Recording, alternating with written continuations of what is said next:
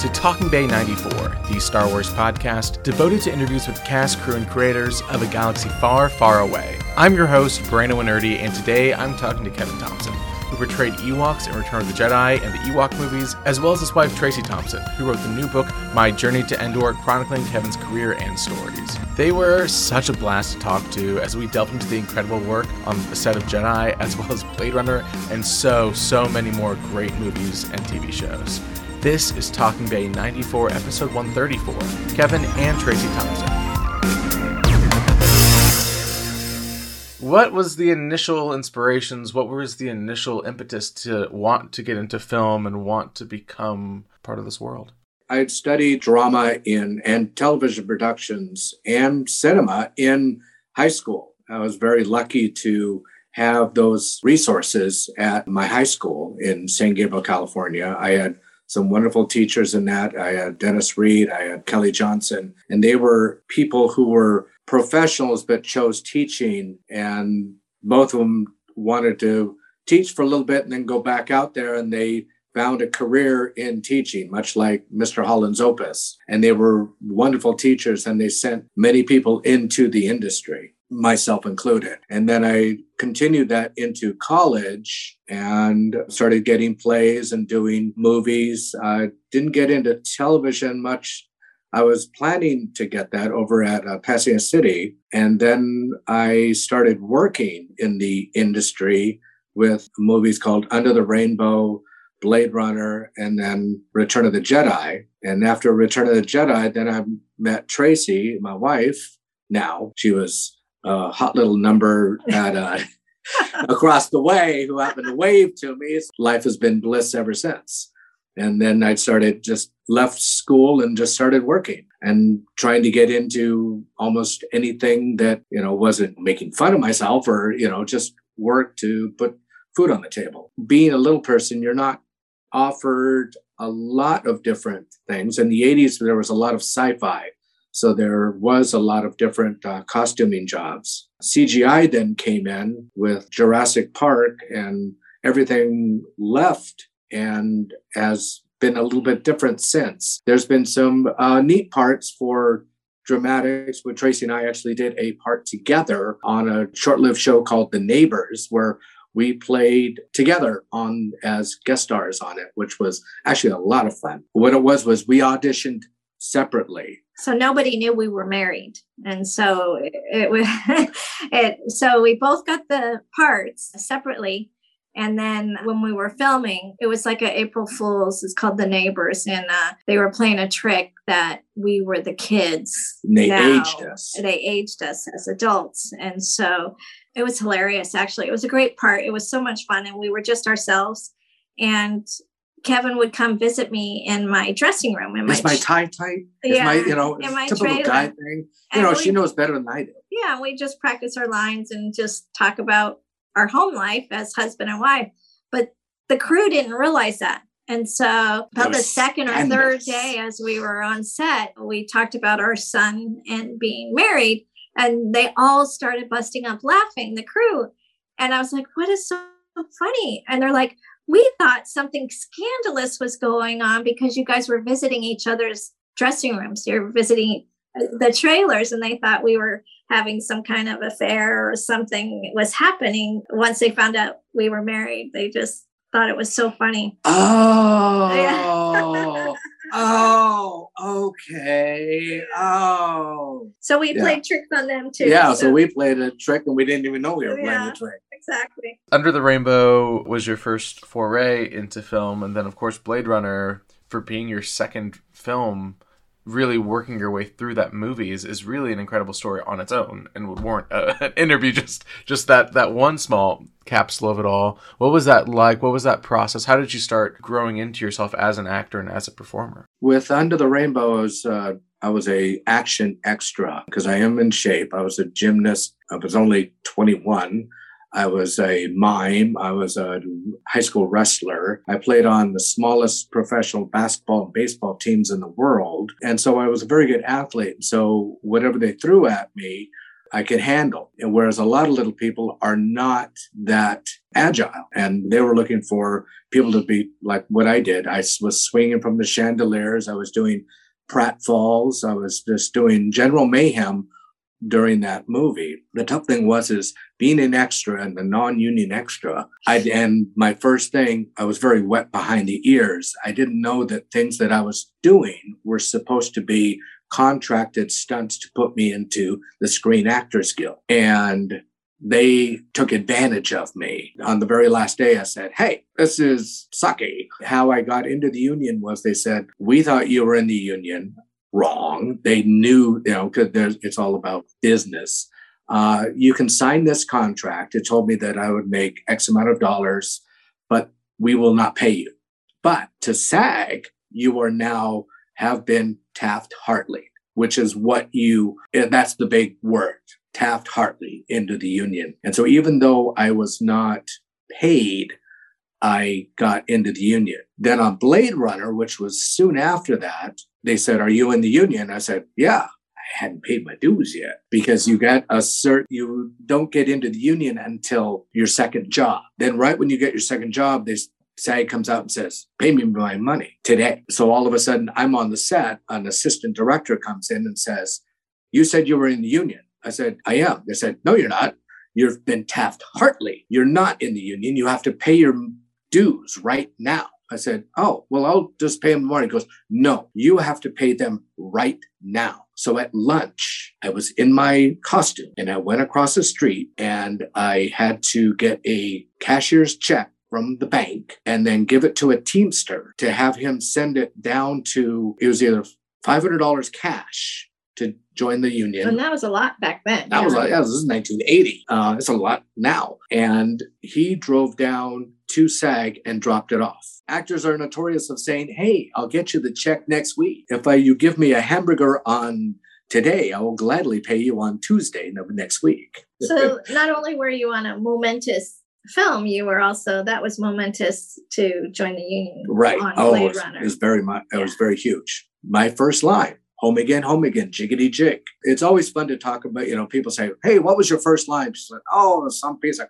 piece of poo on this or that." But no, it was one of the most important sci-fi movies ever ever made. I sit there and I drop the mic, and people go, "Oh, wait, what?" You had three parts on Blade Runner, right? Yes, actually four, but the first one you don't really see me. Oh, okay. I'm at the noodle bar, but you don't see me. But that's where I meet Ridley Scott, who then wrote me the other three parts. What was that relationship like? How did you kindle that and keep getting those parts? By accident. well, it's a funny. It is a funny story. It's, you know, if you've watched the movie, it's rainy, we're at night, it's smoky, it's just crap. Downtown LA, right? Downtown LA. And we're just in a piece. It's just like, uh, the noodle bar is a made up set, but we're in downtown LA and there's 100 and 200 extras. And we got the smoke, and I'm I'm just going, what did I get myself into? Why did I answer this phone call? And I'm just sitting there, and a guy comes up to me and goes, "Hey, how you doing?" I said, "Does he really want to know how I'm doing?" So I just let him have it. That sucks. I don't know who's directing this damn thing. I got rain. I'm wet. I'm cold. I've got smoke going up here. I'm dirty. They went and dirtied me up. This just, I don't, I'm, I'm just trying to find a place to sit. This just really sucks. Who are you? He goes, Hi, I'm Ridley Scott, the director. And he has a little paper cup and he goes, Here. I go, What's this? It's coffee? And it's like, and sniff it is like, no, it's Scotch, the good stuff. We were friends because the crew actually had a tough time with him and he had a tough time with the crew. I didn't have a tough time with the crew or with Ridley.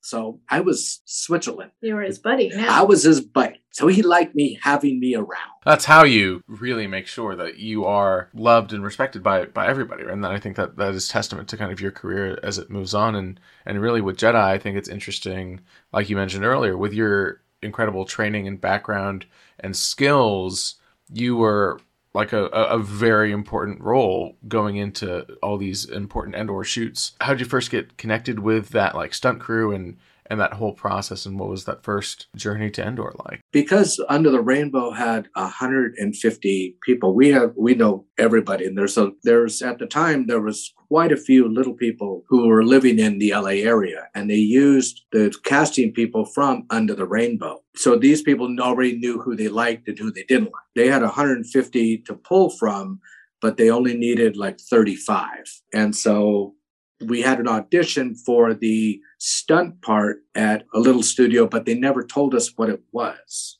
They didn't tell us the name of the picture, or which is kind of, well, you know, you got to ask for the, you know, the guard or something of like, where are you going? Well, the guard kind of knew where everybody was going because there's a bunch of little, little people. people. Yeah. It was a it was a cat it was a little, little people cattle call. So we went there. It was the first time that I had met the stunt coordinator, Glenn Randall. He had done Raiders of the Lost Ark. He did E.T. He was both George's and Steven Spielberg's stunt coordinator. So he was very good and very busy. I just happened to hit it out of the park with that audition. They were very impressed that I was a mime, that I was a gymnast. They still didn't tell me what the character was. Have, you, did you read the book? I've not read the book yet. No. Ah, okay, I tell all about this audition because I'm only 22, and other guys are out there who've had a lot more experience than me, but they're not so-called mimes or gymnasts. I hit the audition out of the park. Well, he followed you out. Right? He followed me out, and he said, "After you, the audition, right?" He has said, "Are you really a gymnast and a mime?" And I said, "Yeah." And then he goes, "They looked over straight in the eye. I couldn't lie to him." But I wasn't lying. I, I really was. And they said, I'll be talking to you soon. They always say, Hey, we'll see you again. they never say, oh, wow, that audition sucked. Why did we call you in here? Get the hell out of my office. You know, yeah. I've never had that. Yeah. Sometimes you feel like it, driving, oh, God, what a sick You kind of know. yeah, you know, you know. And I did, I put the bat on the ball and it went out of the park. Are there things, especially in Jedi, that stick out to you even now as times that you really either were pushed to your limit or were like, like you were saying, really equipped for the role and for the challenge that was presented? The improv of just going with the flow, a lot of the um, gymnastic moves. Probably one of the biggest ones was the the mini tramp of where he had a gag. Glenn Randall had a gag that he wanted to do, and we all tried out for it all the stunt guys tried out for it, and no one else could master the mini tramp because one, they had never really worked on a mini tramp before. Mini tramp is a little itty bitty trampoline bent at an angle, but the pad where you actually hit is only about 10 to 12 inches wide, all surrounded by springs. So it then you maybe see these at basketball games where it was called the Bud Light All Stars would do all these fancy tricks and then slam dunk as they're doing flips and things like that. What we one with being a little person, you don't have that bounce, you don't have that pound to, to get as much. So you have to work at that and practice it. And I had been doing this all through high school and college, doing these types of, of working on this. So it came very easy to me where the other guys didn't. And the explosion, what we did was we had a, a big mortar behind the mini tramp. I I jumped from a 10 foot platform onto the mini tramp. And as I hit the mini tramp, the explosion goes off and I go flying. One take. In a in suit. Right. In a suit with a fat suit with uh, can't see. can't see with a mask on, with gloves on, and uh, latex feet. I'd love to touch briefly on the two Ewok movies, which of course your character dies in the first one, but then they bring you back to work on the second one again. Let's focus on the first one and your experiences just for a moment. What was fun about that was that instead of 35, we're in the middle of the woods of Ewoks. There's now just like six of us, and we're shooting on George's ranch. Simple things that you take for granted, a bathroom, are much easier accessible. And during filming of Return of the Jedi, if one person had to go, everybody decided they had to go. Just like children. Yeah, just like children. and you know, when there's only six of us, one set, and maybe it's just the scene, you can wait and say, okay, I'm not in this part of the scene. Can I go run to the restroom? Because it's a big to do. But what our outfit uh, was on both movies, or all three movies, is it's a fat suit, which is like a, a leg piece and a leg piece, and a Michelin fat suit from your wrist and your belly and your back. Then you're sweaty, like then a you're wet sweaty, yeah. trying to get that off, right? trying to get that off. And then we have baby blue pajamas underneath that. But over that, we have a fur coat and latex hands, latex feet, a latex mask. So, like Tracy said, we're very sweaty. So, to peel that off and then to put it back on is like putting on a wetsuit, a wet bathing suit on at night. It's always so fun. And the way, way Tracy describes this in the book is exactly the way it, felt because she what I love the way that she was she's heard these stories all the time. That's how I got her to date. Hey, do you know what I did? This is what uh, and so on dates she's she finally have to like raise her hand and say, I've heard the story before. On the movies, though, you guys became because it was a smaller group, a family. Because on Jedi, I mean, you still became a family because it was seven weeks. Mm-hmm. But on the movies, it was more personalized. It seemed right, and each of us had our own character. We had our own trailers. We had like Winnebagos, and so we had we each had our own dressing room. On the movie, I shared a room with 10 other little guys. The Ewok movies are very dear to my heart, if only because it is a love letter from George to his daughter. It is a little bit more low tech than the original trilogy, but it has a lot of heart. I'm glad that they're finally getting their due a little bit. Well, thanks. I got to play the toughest Ewok out there. Warwick, I think the part that he did on, we always called it Leia's Log, that scene with Carrie Fisher, he hit it out of the park so well with that that that was what made the Ewoks so lovable because he played it great. I was always the tough guy. I'm Murder Bear. I'm the stormtrooper's nightmare, and you see me all over the place. And they had I had to wear ten different outfits. But on Ewok Adventure, I got to play one guy, the hero. Um, I'm Chukka I'm Chuck Norris. I'm toughest Ewok out there. The Ewok with the axe. The Ewok with the axe. And the Ewok that rides the horse. Try riding Wow. a horse with that. horses don't like Bears. bears, so Yes, their mortal enemy. yeah. So he wasn't too happy that you No. were on his back. No, he wasn't too happy on.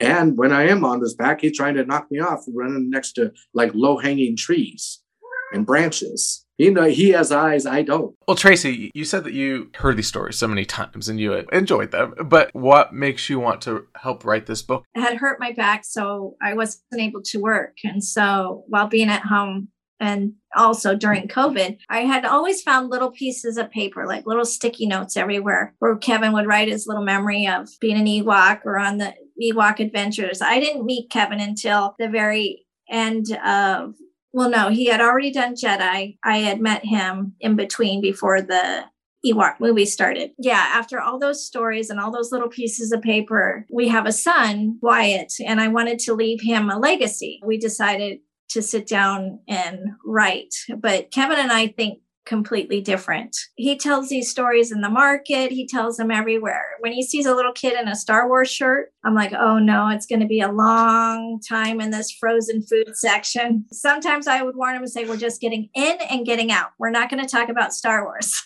so, of course, he was like, I don't know. they want to know. And he's like basically convulsing because he sees these kids with the little action figures. He's like, that's me, that's me. And I'm like, oh God, here we go. I decided to finally sit down and write it. And it became quite a journey just writing. I write for like Little People of America and different articles, but I haven't been published. So this was quite the endeavor. And so that's what got us to write this. And I had been to some of the celebrations before. We really thought this story needed to get out there. Let's touch on the celebrations and the conventions that you've been able to go to over the years because you have been such a constant presence. You've been able to be a part of the lives of so many fans and get to interact with so many people. I'd be very interested in both your experiences then and now as you start showing people the book and people getting even more of your story and, more both of y'all's story what has that experience been like for you and, and how has that continued to grow For me, it's different because now I'm pulled into the celebration because I wasn't an Ewok. I was too young at the time to audition for Rainbow and all those things. For me, it's brought me into the celebration circuit, but on a different level. I'm I'm the author. I'm Kevin's wife. That's kind of fun to do it now as a couple to share this experience. This will be the first time we share it together at celebration. So that will be fun for us. We both get to autograph the book. We both get to have it on Kevin's table. So I'm excited. I'm excited for all the people we've met through the years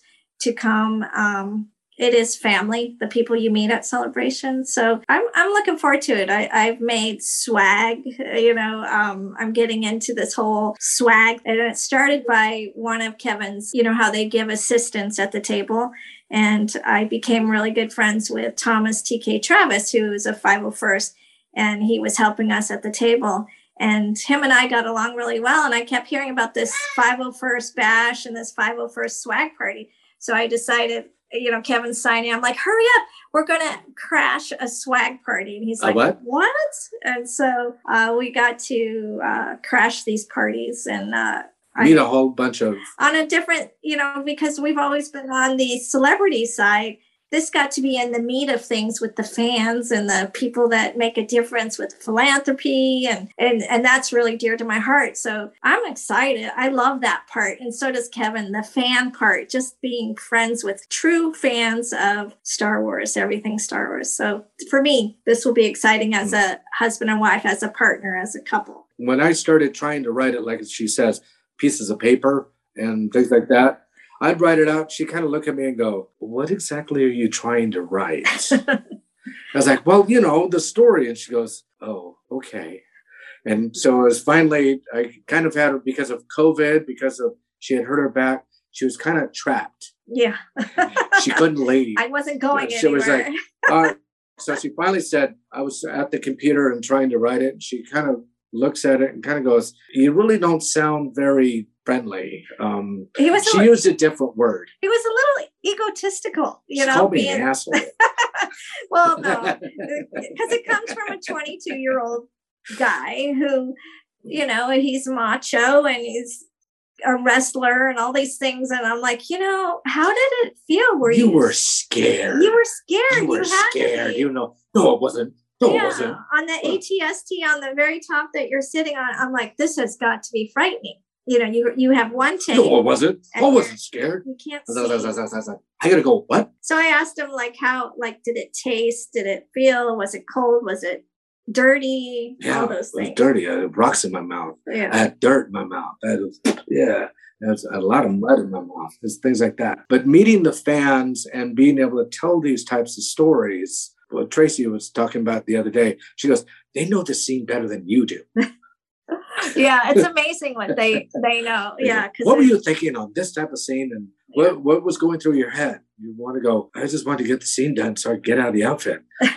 so I get a drink of water. I don't want to ask too many questions because there are so many stories in the book and so many things that people can discover for themselves, but people can get it on Amazon, My Journey to Endor. People can find y'all at Celebration, which I'm very excited to come by the table and pick up a copy for myself. I thank you both so much for coming on and telling these stories. And I can't wait to see both how people respond at Celebration and beyond, because I know it's going to be just a really big party for this. So it's going to be great. Well, we hope we can sit down with you and visit a little bit. She's going to be hiding Ewok rocks all yes, over the place. I paint these little rocks, and people have been asking for them. So I decided, you know what? I'm going to hide them all over celebration. So hopefully everybody will find one. Yes, hopefully I find one. Now I'm excited. yeah, I'm good.